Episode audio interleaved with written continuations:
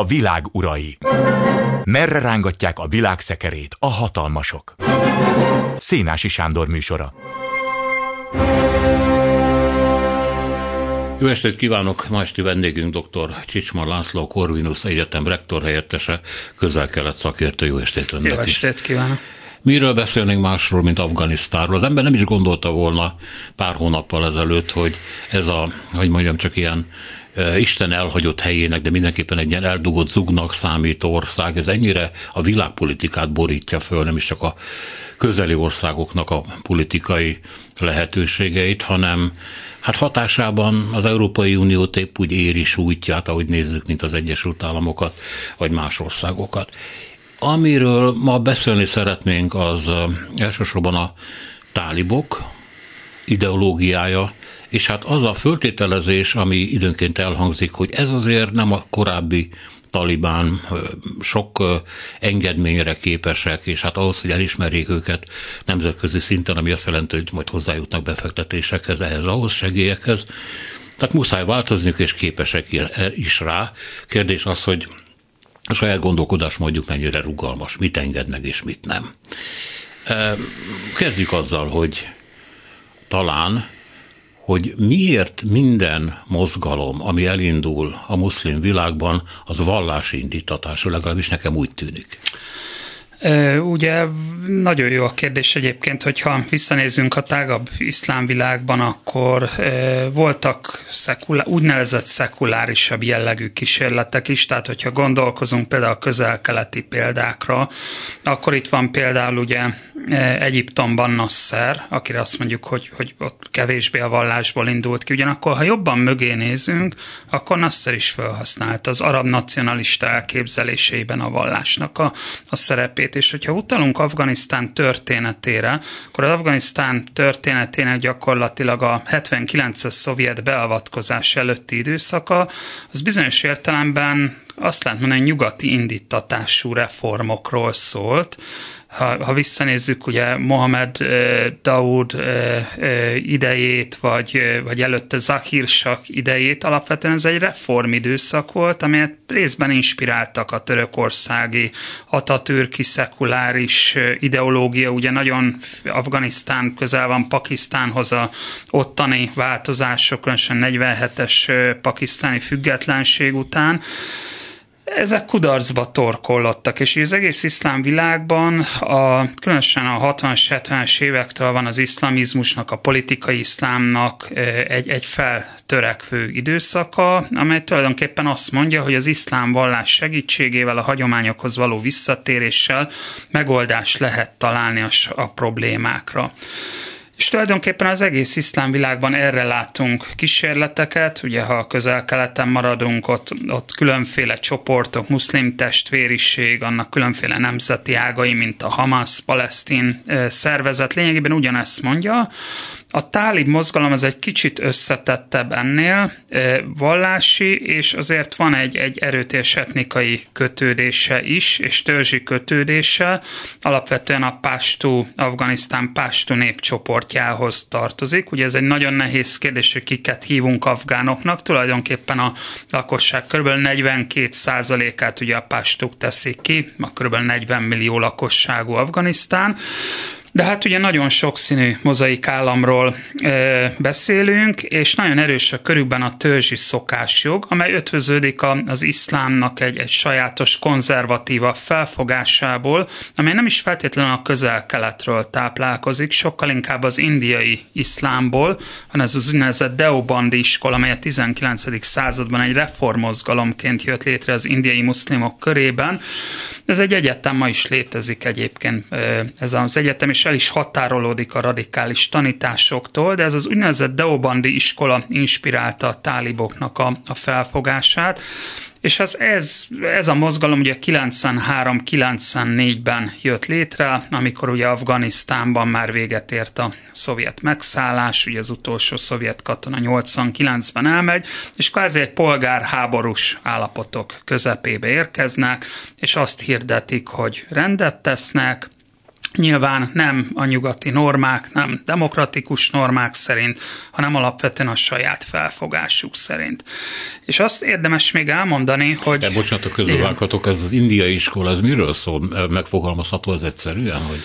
Hát tulajdonképpen ugye nagyon röviden, ha a 19. században ö, megnézzük, akkor ott az iszlám reformozgalomnak sok ága van, de kettő nagy, az aligarchi iskola és a deobandi iskola. Ha le akarom egy, ö, egyszerűsíteni, akkor a deobandi iskola kevésbé együttműködő a, a britekkel, ugye a gyarmatosítókkal, és inkább a szakítást szorgalmazza. Ugye ne felejtsük el, hogy amikor a ugye britek meghódítják Indiát, akkor a mogul birodalmat, az úgynevezett mugál birodalmat bomlasztják fel, ami ugye egy muszlim birodalom volt, és a muszlimok egyik ága alapvetően azt mondja, hogy nem szabad együttműködni a britekkel, az aligarchi iskola inkább kooperatívabb volt. Ugye az indiai muszlimok lemaradnak arról a típusú fejlődésről, amit egyébként a, a hindu elit kitermel, ugye Gandhi és maga az az indiai e, nacionalizmus, tehát ott van egy megkésettség ebben az eszmei fejlődésben, és tulajdonképpen, ahogy említettem, ez ma is egy, egy működő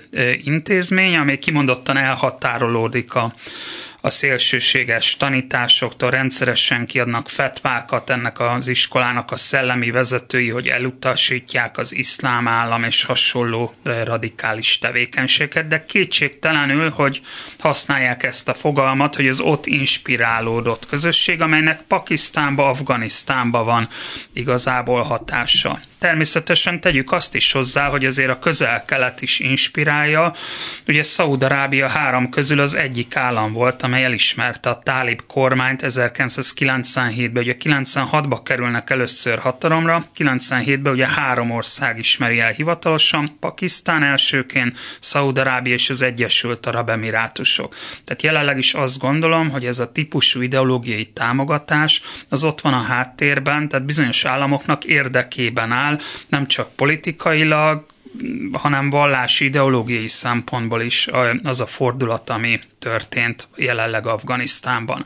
Meg azt érdemes elmondani, hogy 96-ban, amikor ugye elfoglalják Kabult először, és tulajdonképpen megalakul ez az úgynevezett tálib kormány, akkor a, a tálib vezetés ugye egy szoros szövetséget kötött az Al-Qaidával, ami ugye egy globális zsihadista terrorszervezet. Ez azért nagyon fontos elmondani, mert hogy 96-tól kezdve a táliboknak a gondolkodását és tevékenységét nagyon nehéz leválasztani erről a gondolkodásról és azokról az eseményekről, amelyek történtek, és végül is ugye szeptember, 2001. szeptember 11-ébe torkoltak. Tehát, hogyha megnézzük, azért, azért van eltérés a gondolkodásban. Az Alkaidának egy teljesen más típusú célrendszere van, mint globális szervezet. Ugye ott az egész világban, ugye, ha megnézzük Osama Bin Ladennek a, nyilatkozatait, az egész világban, tehát egy globális dzsihádban gondolkodik. A tálibok alapvetően mindig is helyi szinten gondolkodtak.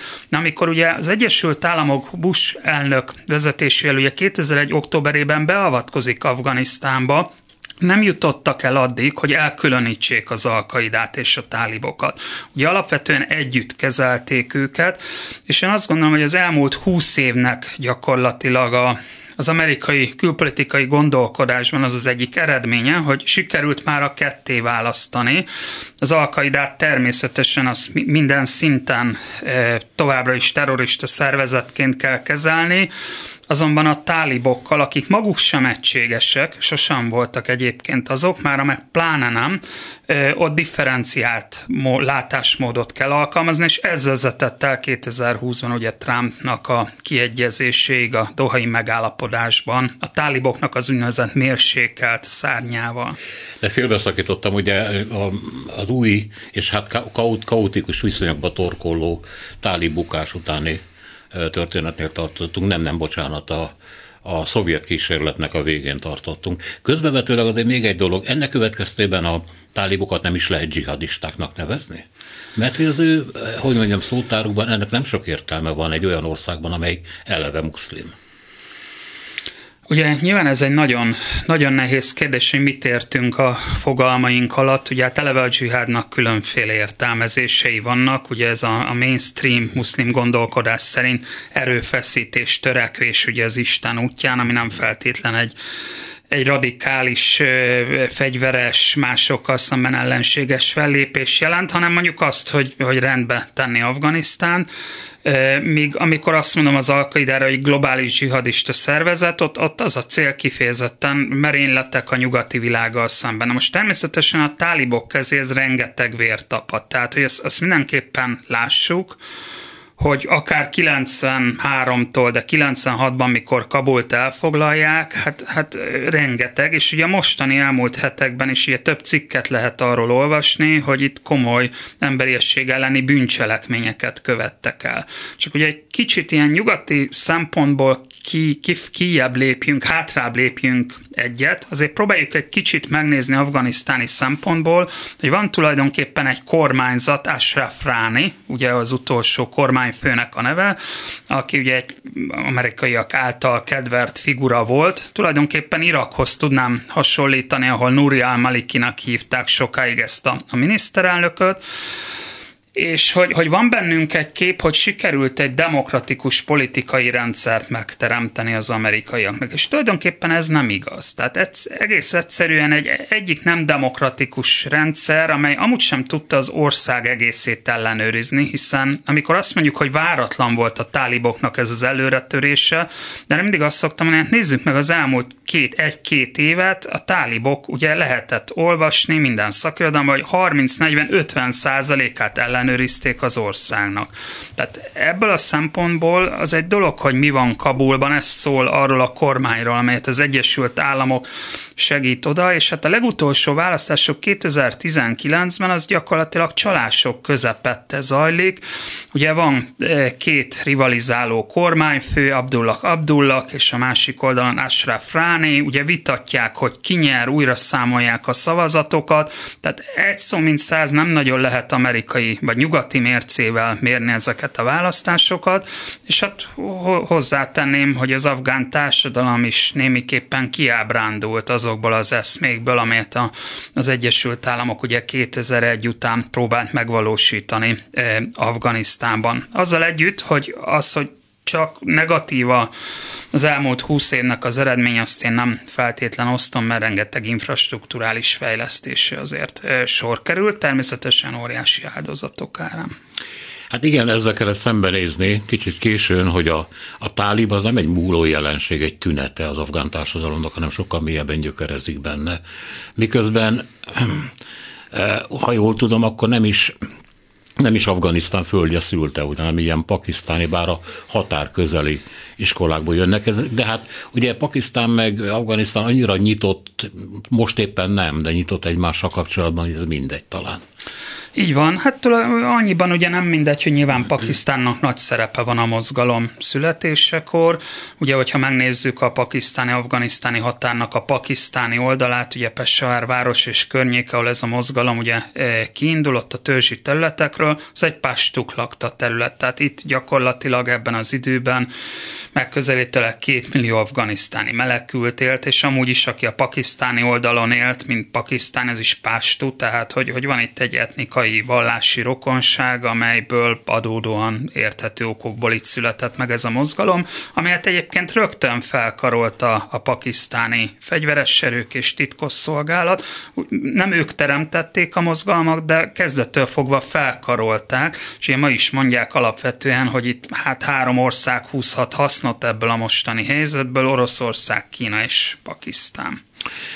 Amikor a fundamentalizmusról ugye az eredeti, a tiszta, az ősihez való visszatérésre beszélünk, akkor hát legalábbis a közel-keleten az embernek az a benyomása, hogy mindez azért jön létre, mert a mert a nyugatosodásban, tehát a modernitásban csalódnak. Egyrészt ugye fegyverekkel hozzák el a modernitást a 19. században a britek, meg meg olyan Sykes-Picot egyezmény, a franciákkal kötött üzlet, tehát ezek nagyhatalmi bizniszek voltak.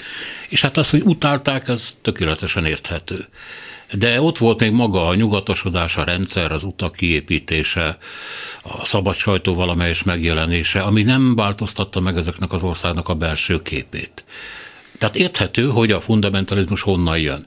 Afganisztánban is ez a helyzet, egy csalódás az alapja? Hát azért azt gondolom, hogy igen. Tehát, hogy, hogy maga a 20. század első fele illetve hát ugye Afganisztán azért picit speciális, ugye az állam létrejötte miatt, ami ugye kezdetektől fogva egy kvázi ütköző állam, Végül is annyiban nem különbözik, hogy itt is ugye a nagyhatalmak húzzák meg a mesterséges határokat, ugye északon a cári Oroszország, illetve Nagy-Britannia volt érdekelt ugye az Indiába vezető útvonalon, és alapvetően ugye 19. század végén nem figyelve etnikai határokat, tádzsikokat, északon, pástukat, egyszerűen meghúzták ezeket a a, a határokat, amelyek átívelnek ezeken az etnikai vonalakon, és ugye azt is tudjuk, hogy három háborút vívott Nagy-Britannia az úgynevezett nagyjátszma keretében, ugye Afganisztánnal, amely ugye sikertelennek tartjuk összességében, hiszen sohasem sikerült kontrollálni Afganisztán területét hosszú ideig, és tulajdonképpen a 20. század első fele az egy ilyen nyugati típusú modernizációt hozott el, nem csak a közel-keleten, hanem Afganisztánban is. Tehát nem csak, hogy utak épültek, hanem megjelennek ugye pártok, például a politikai rendszerben a nyugatosítás, de gazdasági modellben, és ugye Zahírsak alatt például reformok történtek abban az irányban, Törökország, hogy ruhaviselet változzon, tehát egyszerűen egy kicsit a hagyományoknak a háttérbe szorítása, és alapvetően nyilván az afgán társadalom is ugyan, ugyanazzal az eredménnyel nézte, szemlélte ezeket az eseményeket, mint máshol, hogy ezek nem oldották meg a problémákat, nem oldotta meg a felzárását zárkózásnak a problémáját. És általában, ha ezt kudarcra ítéltetik, akkor jön a hagyományoknak az előtérbe eh, kerülése, azzal együtt, hogyha megnézzük a tálibokat, azért hát meglehetősen nyugatosan használják az eszközöket, nem csak fegyvereket, a közösségi média eszközeit ragyogóan. a tálibok persze. Dohában igen. ugye ott a, a jelenleg ugye azért a fontos politikai központja a mérsékelt táliboknak ez a bizonyos dohai központ, ahol abszolút nyugati körülmények között tárgyalnak mindenkivel, a kínai külügyminiszterrel, jönnek, mennek, tehát hogy, hogy alapvetően valóban itt, itt van azért egy jelentős változás. Számomra ugye a nagy kérdés az, hogyha ránézünk ezekre az iszlamista mozgalmakra, akkor az elmúlt két évtizedben Hát elindultak abba az irányba, hogy, hogy bizonyos nyugati típusú e, jogokat, e, emberi jogokat elkezdenek beépíteni a, a politikai programjaikba. És egy példa rögtön Egyiptomban a muszlim testvériség, ami ugye elkezdi hangoztatni, hogy, hogy, hogy, hogy mi alapvetően a keresztény demokráciához próbálunk, egy keresztény demokrata párthoz próbálunk hasonlítani, és általában Törökország szokott a példa lenni, a török AKP párt, ami ugye Erdogan uralma alatt, ami, ami nem demokratikus, de alapvetően a vallási elveket, vagy hát mostanában nem túl demokratikus irányba fejlődött mondjuk így az elmúlt egy-két évtizedben, de hogy ezt tekintik alapvetően alapként, és hát látjuk már ezt a tálibok újabb generációjánál is most, hogy, hogy megjelennek nyilatkozatok, hogy tulajdonképpen azért korábban ugye itt a, a nőkkel kapcsolatos bánásmódnak egy, egy végiggondolása, és azért szabadon utcára mehetnek, illetve hát most egymástól ellentmondó híreket kapunk, de szerintem, ami, ami kimondottan bíztató, hogy a tálib vezetésben van néhány olyan ember, mérsékelt eh, politikus mondjuk így, hadvezér, mert részben politikusok, részben katonák, akik, akik komolyan gondolják, hogy nem szabad visszatérni a 90-es éveknek a az eseményeire, mert mi lett ennek az eredménye? Egy nemzetközi beavatkozás, amit természetesen szeretnének elkerülni. Ez érint egy nagyon érdekes vitát, ami ma szakértők között folyik, tudnélik az, hogy, az, hogy az Egyesült Államok a nemzetépítésben, ami egyébként butaság nem nemzetet építettek, hanem államot akartak építeni, a semmire halljuk be, az azt jelenti, hogy a nyugati értékek csak nyugatra vonatkoznak, és nem globális érvényűek. Ennek viszont tökéletesen ellentmond az, ami a ifjabb tálib nemzedék eszköz használatával történik, vagy éppen azzal a sok százezer afgánnal, akik éppen azért menekülnek el Afganisztánból, mert egy nyugatias létformát ottani mértékkel szoktak meg és szerettek meg, és fogadtak el. És a csalódottságuk annak szól, hogy a nyugat, amelyek az értékeit elfogadták, elhagyta őket, vagy sok ezeret elhagyott, mert nem vitt még el.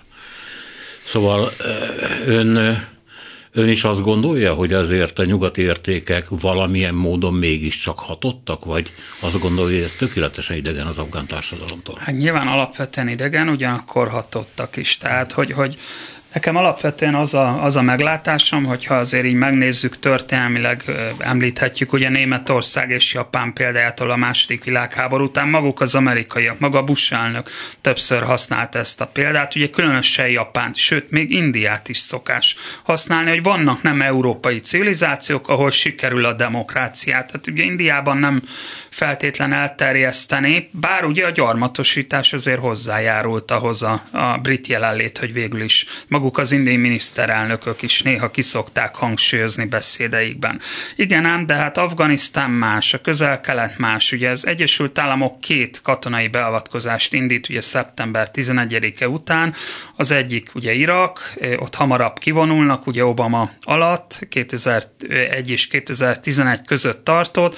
Látjuk az eredményét, ahogy kivonultak az amerikaiak, ugye Nuriel Maliki lényegében kevésbé e, a kisebbségeket e, figyelembe vevő demokratikus politikát folytatott, és az iszlám állam rögtön az északi arab szunita területeken elfoglalta. Ez persze arab tavasz is kellett, azt tegyük hozzá, kedvezőtlen körülmények, de, de alapvetően azt lehet mondani, hogy ott, ott végül is Afganisztánnak az előképét láthattuk, és gyorsan összeomlott az a politikai rendszer, amelyet az Egyesült Államok kinkeservesen egyébként bizonyos eredményekkel de felépített, és hát egy újabb nemzetközi beavatkozás kellett az iszlám állammal szemben, majd most teljesen előről kezdeni ezt az átmenetet. És azt gondolom Afganisztán kapcsán is ez a, a fő kérdés most.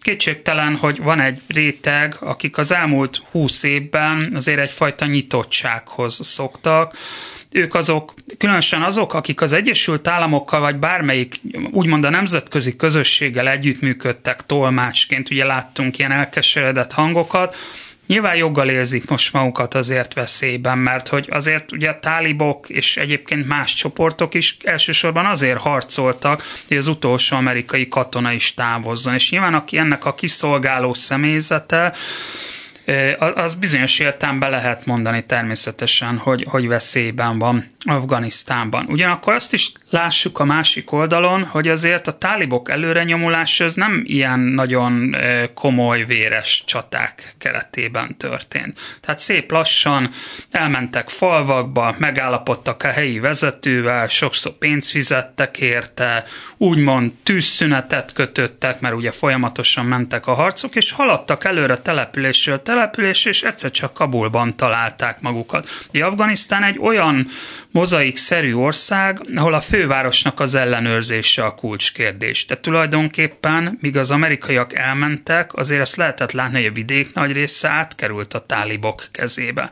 Tehát én azt gondolom, az amerikaiak maximum az időzítéssel számolták el magukat, titkosszolgálati jelentések, de elemzők is írták, hogy tálibok hatalom átvétele az tulajdonképpen küszöbön áll, és én azért, ahogy nézem a, a nyilatkozatokat az Egyesült Államokból, Nyilván sok mindent eh, bánnak, de, de azért összességében azt gondolom, hogy a kulcskérdés a táliboknak a magatartása kifelé, például ugye a táli vezetés bejelentette, hogy majd, hogy nem készen az új tálib kormánynak a, az összetétele, és hogy ez egy olyan kormány lesz, ahol korábbi miniszterek is szerepet kapnak, Hát, hogyha sikerül ebbe az irányba elmenni, és a nemzetközi közösség támogatását valamelyest kivívni, úgy, hogy azért nyilván, ha nem is demokratikusan, de azért bizonyos normáknak kell létezni, akkor azt gondolom ez működhet. És itt hadd hozzak példaként közel-keleti példát, Ugye,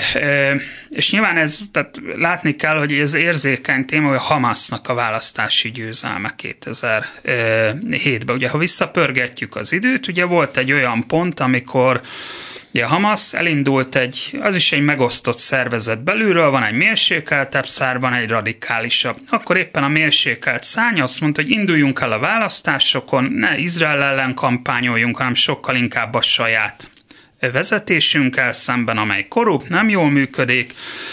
Megnyerték a választást, kormányt alakítottak, és ugye a nemzetközi közösség ugye rögtön azt mondta, hogy hát terrorista szervezet nem tárgyalunk, izoláljuk, marginalizáljuk. És alapvetően ugye, hát mégis katasztrófa lett az eredménye. Nem biztos, hogy ha Hamas maradt volna a kormányon, megoldódott volna a helyzet. Én ezt nem mondom, csak azért hozom ezt hasonlatként, mert a táliboknál most nagyon kísértetiesen hasonló a helyzet, hogy van egy lehetőség, vannak ígéretek, amelynek nem, nem tudjuk igazából, hogy mi a vége, mert nincs rá semmilyen evidencia, hogy a tálibok betartják azokat a amiket megígértek, sőt, ha betartják, akkor is tudják ellenőrizni egyéb radikális szervezeteknek, vagy akár maguk köreiben a radikálisoknak a, a, a gondolkodását, és ugye például több kormányfő is, Pakisztán is például jelezte, hogy, hogy meg kell adni az esélyt az elkövetkezendő időszakban, de hát ez a táliboknak bizonyítani kell, és, és itt viszont vannak rossz jelek, tehát hogy rendet kell tartani, stabilitást, rossz jel az a gazdaság, ez, ez az egyik kulcsfontosság, az emberek hónapok óta nem kapnak fizetést, be vannak fagyasztva afganisztáni bankszámlák, nem jutnak pénzhez, ezt azt gondolom Afganisztán maga nem fogja tudni megoldani, tehát hogy valamilyen nemzetközi, nem is katonai, de, de hogy segítségre alapvetően szükség van. Ez szerintem az egyik kulcsfontosság, mert az emberek nem kapnak fizetést, akkor ott nem lesz rend és stabilitás. Ez az egyik. A másik, hogy mit tudnak kezdeni alapvetően a, a mérsékelt tálibok a radikálisokkal ez iszlám állam, és maguk között a tálibok között is vannak, akik nem, nem hajlandók ebben, nem akartak Trumpal kiegyezni, hogy a tálibok egy része ezt ellenezte, és ugye leszakadt erről az úgynevezett mérsékelt vonalról. Tehát ha ezt nem, nem sikerül kontrollálni, akkor és nem sikerül úgymond rendet tartani, akkor viszont baj van, mert hogy ennek lesz hatása a környező országokra, és akkor nem lesz nemzetközi támogatás. Hát nem véletlen, hogy Boris Johnson most fölvetette, hogy el kellene ismerni a tálib kormány, de ebben van ugye politikai nagyhatalmi számítás is, hogy beelőzzük Kínát vagy Oroszországot, ne egyedül ez a két ország, illetve a Pakisztánnal három nyomuljon be a területre. Bár nem tudjuk, hogy mennyire tudnak benyomulni igazából.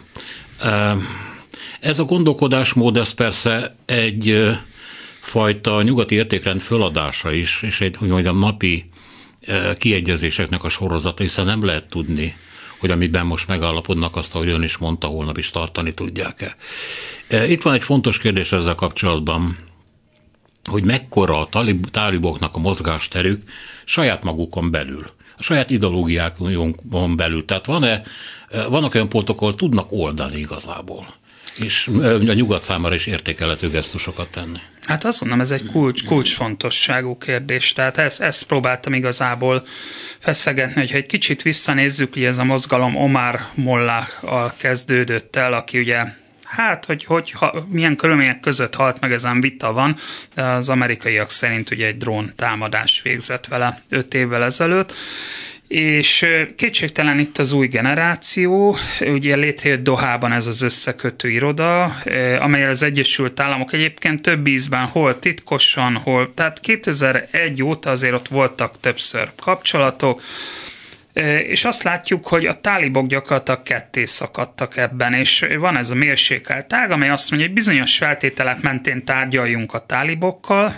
az amerikaiakkal, végül is ez vezet el 2020-as megállapodásig Trumpal, Másik fel azt mondta, hogy ne tárgyaljunk semmilyen formában az ellenséget. Tehát ez egyik, hogy ők fegyvereket tartanak fenn, ők kiváltak ebből, különféle neveken hoztak létre új mozgalmakat, ők militáns tevékenységet folytatnak, és különösen egy-két vezető az Irán segítségét. Tehát egy, egy, van egyfajta furcsa módon, miközben a tálibok kimondottan Iránnal mindig is szemben álltak, ugye síta, szunita, tehát egy nagyon mély ideológiai ellentét van, mégis néhány tálib vezető iráni ideológiai támogatást kapott az elmúlt időszakban, és hát egyébként, ahogy a, a, a tálib mozgalom e, egyik katonai szárnyának az élére, Omar Mullának a fia, e, Mullá Jakob, Jakob Mullá került, ő kifejezetten, aki előtte az ő helyén volt, ő egy ilyen kvázi iráni befolyás alatt álló militáns személy volt, akit eltávolítottak erről a pozícióról,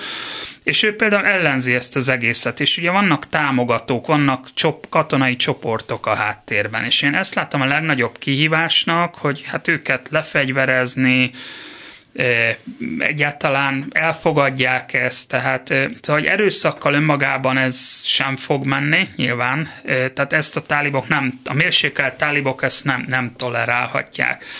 És ugye hát azt is látni kell, hogy ugye az alkaida jelen van, de nyilván ma kevésbé az alkaida az izgalmas, sem mint ugye az iszlám állam. Viszont az iszlám állam, ahogy ugye népszerűsége a közel-keleten is bizonyos értelemben láttuk Irakban és Szíriában azért volt valamilyen támogatottsága egy ideig. Nem véletlen sikerült gyorsan elfoglalniuk területet, az iszlám állam azért az afgán-pakisztáni fiatalok körében is megjelent. És, és hát ez nyilvánvalóan egy, nem egy toleráns ideológia, eh, ahol, amely kifejezetten ellentétben áll a tálibokkal.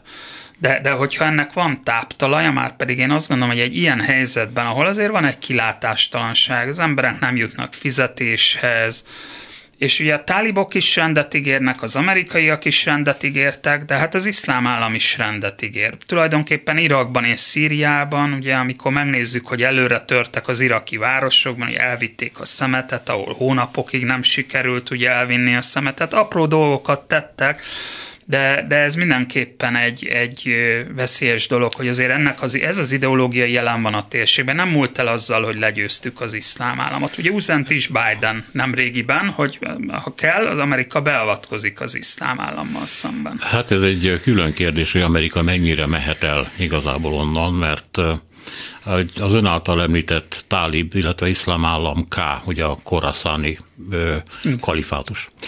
E, harcában e, fölvetődött, hogy Amerika esetleg légierővel meg titkosszolgálatokkal segítse a tálibokat, ami elég ironikus lenne.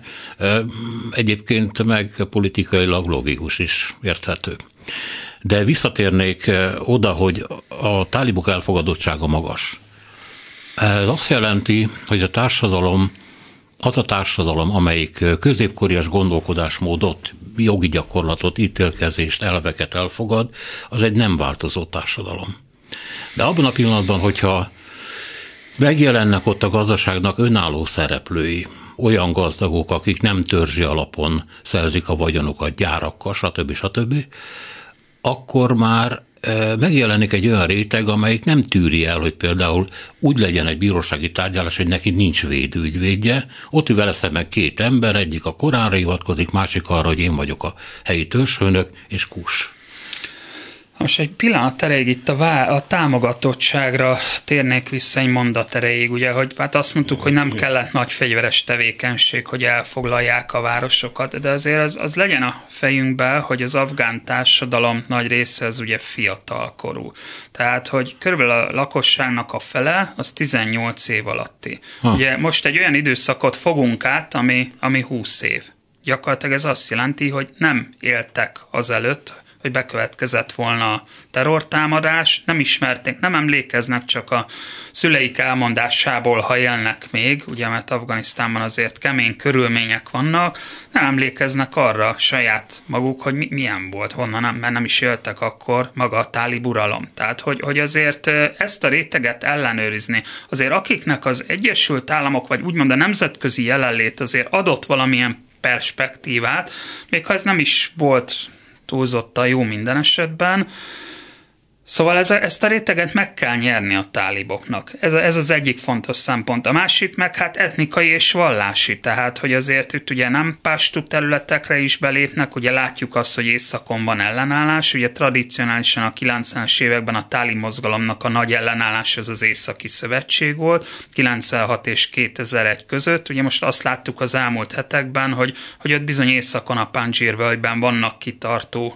e, csapatok, tehát hogy a nem pás, pás pástó nem pástó ellentét, és azért van egy síta szunita ellentét is, ugye Afganisztánban élnek síták is, van egy hazara kisebbség, amely hát egyáltalán nem pozitívan látja a tálibok térnyerését. Tehát én azt gondolom, hogy az afgán társadalom végletekig megosztott, és az egy nagyon nehéz dolog, hogy hogyan lehet igazából nem csak államot, hanem afgán nemzetet építeni, és a tálibok gyakorlatilag képesek lesznek arra, hogy minden társadalmi réteg érdekeit valamilyen formában szolgálni, és hát nyilván ennek az egyik útja az a gazdasági fejlődés és modernizáció. Ezen belül a mondjuk a tálib gondolkodásmód megengedi, hogy hogy egy modern, szerintem a körülményeket tekintve államkapitalizmus épüljön ki? Hát én azért azt gondolom, hogy ha bármerre körbenézünk, akkor maga az iszlám állam is tulajdonképpen ez alapján működött. Tehát, hogy az, az, az ahogy a világ működött, azokat az eszközöket, maga Szaúd-Arábia is, mint egy konzervatívabb államnak tartunk, azért alapvetően a, a kapitalizmus logikája szerint nem belül, de, de kifelé mindenképpen úgy építi a, a kapcsolatokat. Tehát azt gondolom, hogy ez, ez Afganisztánban valamelyest elindult nyilván a nemzetközi jelenléttel. És hát nyilván van azért potenciál az országban, van egy stratégiai fekvés, ugye elkezdtek gázvezetéket építeni, Türkmenisztán, Afganisztán, Pakisztán, India vezetéket, és hát ami nyilván nagy lehetőség, sokan mondják, hogy hát itt van a Sejemút, és a kínai Sejemút koncepcióban ugye egy bábú hiányzik, az ugye Afganisztán, és hát ott van Pakisztán, amelyel Kínának szoros szövetsége van, ugye van egy kínai-pakisztáni gazdasági folyós, egy aláírt megállapodás, egy lépés annak a kiterjesztése gyakorlatilag Afganisztánba, amely hát ugye ha ezt 20 éve mondjuk, hogy Kína és a tálibok majd jóban lesznek, hát minden szakértő azt mondta volna, hogy ez teljességgel kizárt és elképzelhetetlen. Ujgurok az újgúrok, hát maga az ideológia, ugye ez a térségnek a destabilizálás, azért ugye a 90-es évek közepén ha megnézzük, akkor Közép-Ázsiában ennek az egész táli mozgalomnak van egy ilyen átgyűrűző hatása, ott megjelennek radikális muszlimok ugye Fergana völgyben, és ennek van egy támogatottság, ami se Oroszországnak, se Kínának, se Indiának nem volt jó. Tehát a, igazából itt a környező nagyhatalmak azok egyetértettek abban, hogy köszönjük a tálibokból, nem kérünk. Most azt látjuk, hogy a tálibok maguk tárgyaltak az indiai vezetéssel az elmúlt napokban.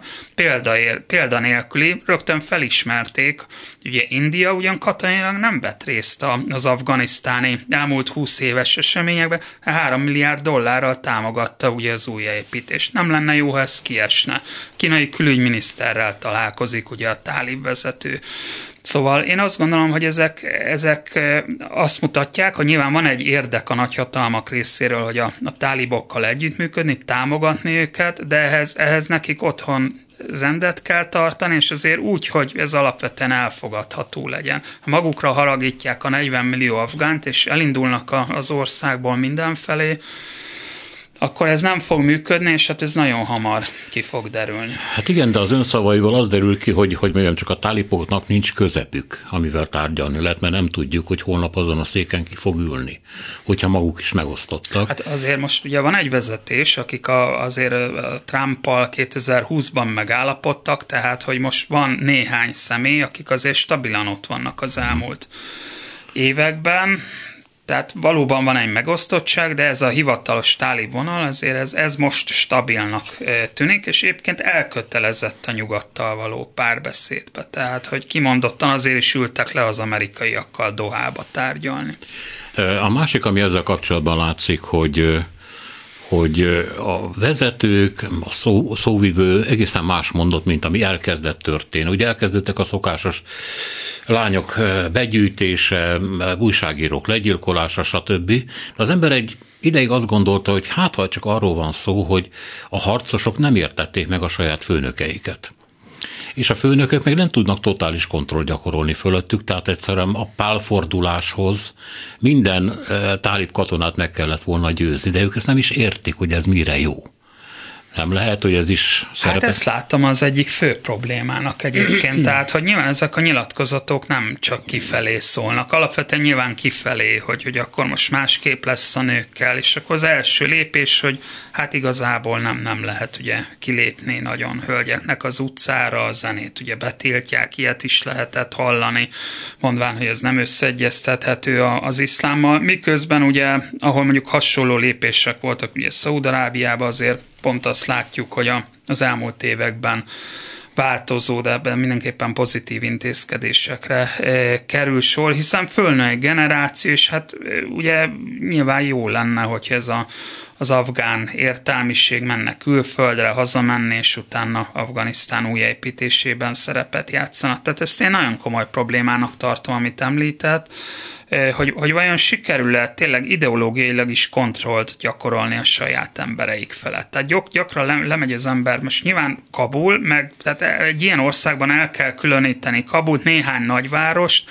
és hát leginkább ugye azért falvakból, vidéki településekből áll ez az ország. És mondjuk aki ott úgymond átveszi a hatalmat a tálibok nevében, és tárgyal az eddigi hadvezérrel, ha az, ha nem tálib volt korábban, akkor, akkor tehát vajon ő érti érti-e, hogy, hogy most, most itt, itt tulajdonképpen irányváltásra van szükség. Tehát eh, én ezt, ezt, ezt tartom. Ugye 80-100 ezer tálibról beszélünk körülbelül jelen pillanatban, ez egy nagy kérdés, és hát ott van az a nagy kérdés, és mi lesz az afgán hadsereggel, amely ilyen kb. 300 ezer tagot számlál. Tehát ugye nem csak egységkormányt, egy egységes hadsereget is kellene e, csinálni, és jó lenne, ha az működőképes is lenne, nem utolsó sorban, és mindenki egyet gondolna, és, és itt az időtényező probléma. Tehát itt rövid távon akkora káoszt lehet most csinálni, hogy az elkövetkezendő napok, heteknek az eseményi alapvetően fogják meg meghatározni az embereknek a, az érzéseit. Hát egy nagyon csúnya hasonlattal, ugye amikor Hitler a párthadseregről átnyergelt a, az állami hivatalos hadseregre, akkor ott le kellett számolni a korábbi hívekkel.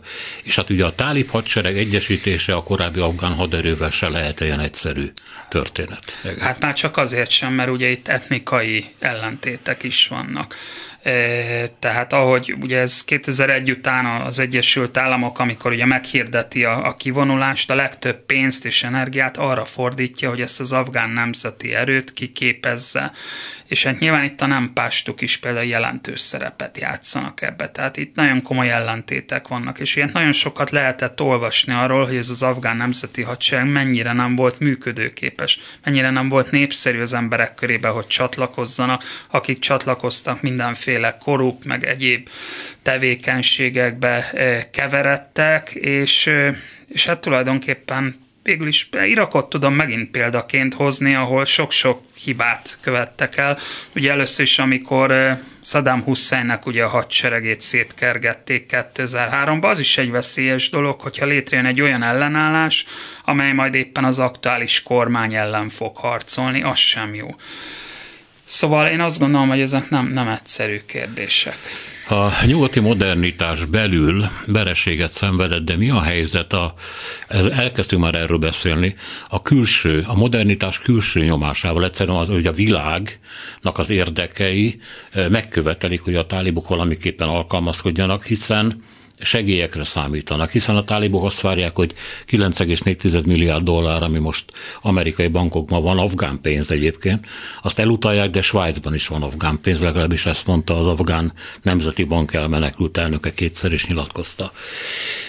Ez, a, ez nyilván egy zsarolási lehetőség, és hát az is egy nyomás, hogy pusztán segélyekből egy országot nem lehet fenntartani. Tehát ezt a nemzetközi közösség sem vállalja majd, hogy minden afgán szépen eltart. Hát igen, sőt, oda érdemes visszamenni, hogy ugye azért itt 2001-ben, mikor megtörtént a beavatkozás, ugyan nagyon sok segét felajánlott a nemzetközi közösség, de mindig is csak egy része érkezett meg Afganisztánba. Tehát, hogy igazából a nemzetközi szerepvállalás nem volt anyagilag sem olyan, most nem feltétlen nyugati, mert ugye ezért ez, ez nem, nem csak nyugati államokat érint, de hogy nem, nem volt akkora mértékű, amekkora kellett volna. Tehát vannak itt ilyen összehasonlító számok, ha megnézzük a konfliktusos helyzeteket, hogy egy főre vetítve mennyit költöttek. Mondjuk, ha az amerikai számlát nézzük, akkor ugye pont most olvastam azt a számot, hogy napi szinten 300 millió dollárba került ez a. Ennek nagy része a fegyveres tevékenységre, és nem az országnak az újjáépítésére fordítódott. És igazából ezt, ezt láttam egy problémának. Tehát az biztos, hogy az elkövetkezendő évtizedekben Afganisztán rá fog szorulni. Ugyanakkor azért van, van potenciál a, az országban, tehát, hogy említettem, rendkívül fontos tranzitútvonal, és ez mindenképpen, tehát jó lenne, hogyha a tálibok nem abból élnének, hogy a kábítószer kereskedelem, tehát itt ugye azért a 90-es években tudjuk, hogy Afganisztán ennek volt elsősorban a, a központja, és, és jó lenne, hogyha ha nem ilyenről lenne híres alapvetően nemzetközileg Afganisztán. És még egyszer az a kérdés, hogy hogy Amerika elment, de elmente igazából, mint hogy elmente az Egyesült Királyság és a nyugat.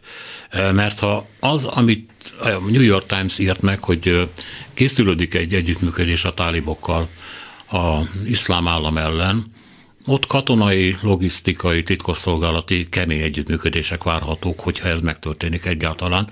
Tehát Amerika valamilyen módon mégiscsak ott marad valamelyes morális kötelessége is, azt gondolom. Tehát, hogy, hogyha most egy amerikaiként nézem ezt, nem csak ennek a, a pénzügyi hatását, ami, amiben nyilván belekerült, nem beszélve az amerikai emberéletekről, és azokról a veteránokról, akik most öngyilkosságot követnek el sorba az Egyesült Államokba, azért ez egy morális felelősség, hogy 20 év után gyakorlatilag egy ilyen helyzetben ott hagyunk egy, egy országot. Tehát én azt gondolom nem tud teljesen az Egyesült Államok. A hangsúlyokat tudja áthelyezni, és ezt egyébként a közel-keleten láttuk, ahol, ahol gyakorlatilag kivonul, de azért ha kell, ugye Kassim Soleimani egy célzott csapással megöli a bagdadi reptér környékén. Tehát én valami hasonló hasonlóra számítanék az Egyesült Államok részéről, hogy terrorizmus ellenes fellépésben, ha kell, nyilván információkat együttműködve a tálibokkal, de alapvetően az Egyesült Államok képes arra, hogy, hogy ilyen típusú célzott csapásokat mérjen, drónokkal és egyéb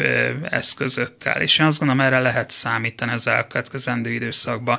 Az Egyesült Államok számára ugye azért ez a térség kulcsfontosságú. Nyilván Indiával van elsősorban szoros kapcsolatban, de ugyanakkor ott van Iránnak a, a háttérbe szorítása továbbra is. Hát nyilván majd meglátjuk, tudjuk, hogy lesz-e újabb megállapodás Iránnal vagy sem, de, de ugye azért ezt a tágabb régióba kell az afganisztáni eseményeket azért helyezni, és azért az, hogy a tálibok győztek, azért küld egy olyan üzenetet a közel-keletre, hogy na megéri itt azért harcolni a különféle csoportoknak, tehát hogy, Szóval van egy ilyen, ilyen típusú áthallása is, hogy, hogy előbb vagy utóbb hatalomra lehet kerülni hmm. Hezbollah Libanonban, tehát miközben alapvetően nyilván ez a csoport nem feltétlen Iránnak az érdekeit szolgálja ki. Tehát van egy geopolitikai átalakulás, amelynek hát előttünk van, hogy mi lesz a megoldása. Minden esetre érdekes, hogy nem az oroszoknak ajánlották fel ezt az együttműködési lehetőséget a tálibok.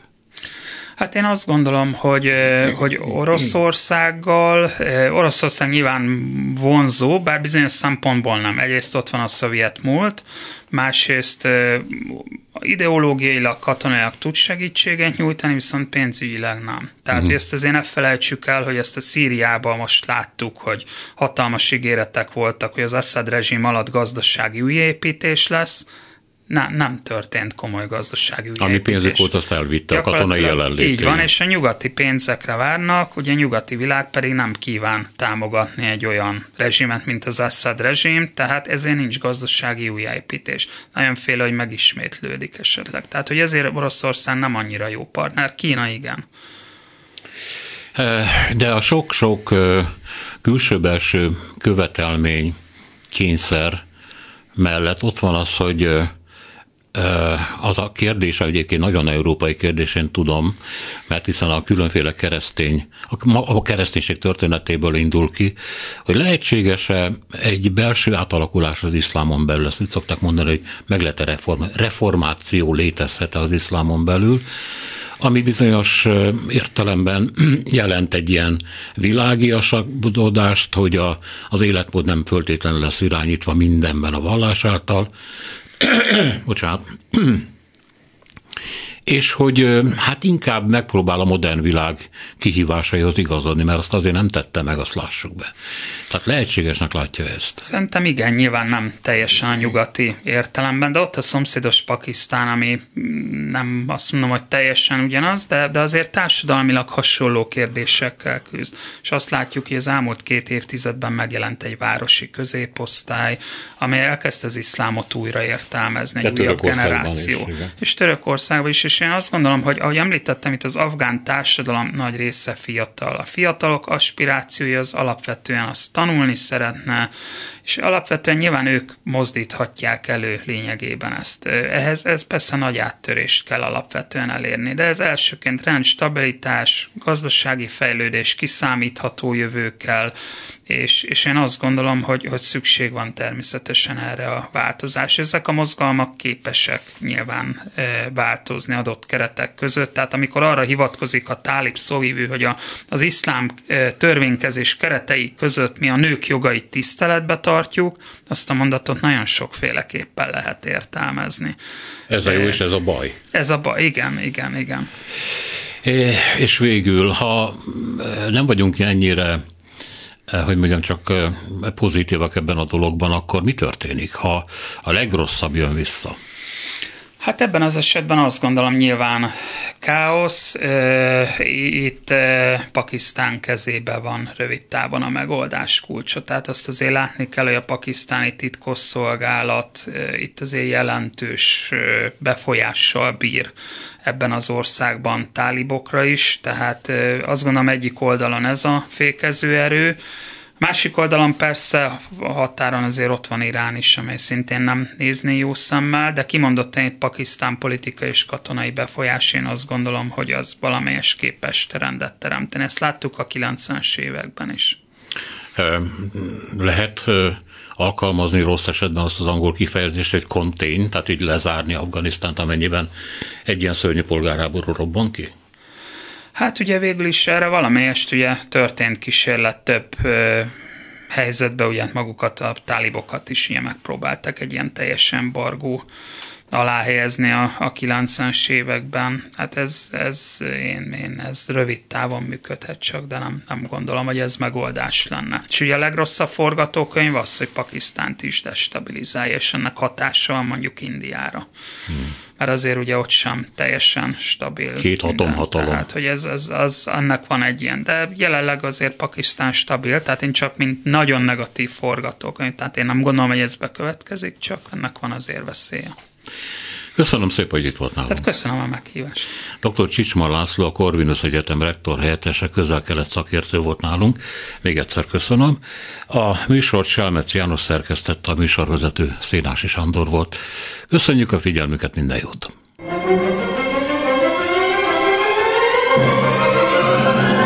A Világ Urai című műsorunkat és Szénási Sándor műsorvezetőt hallották.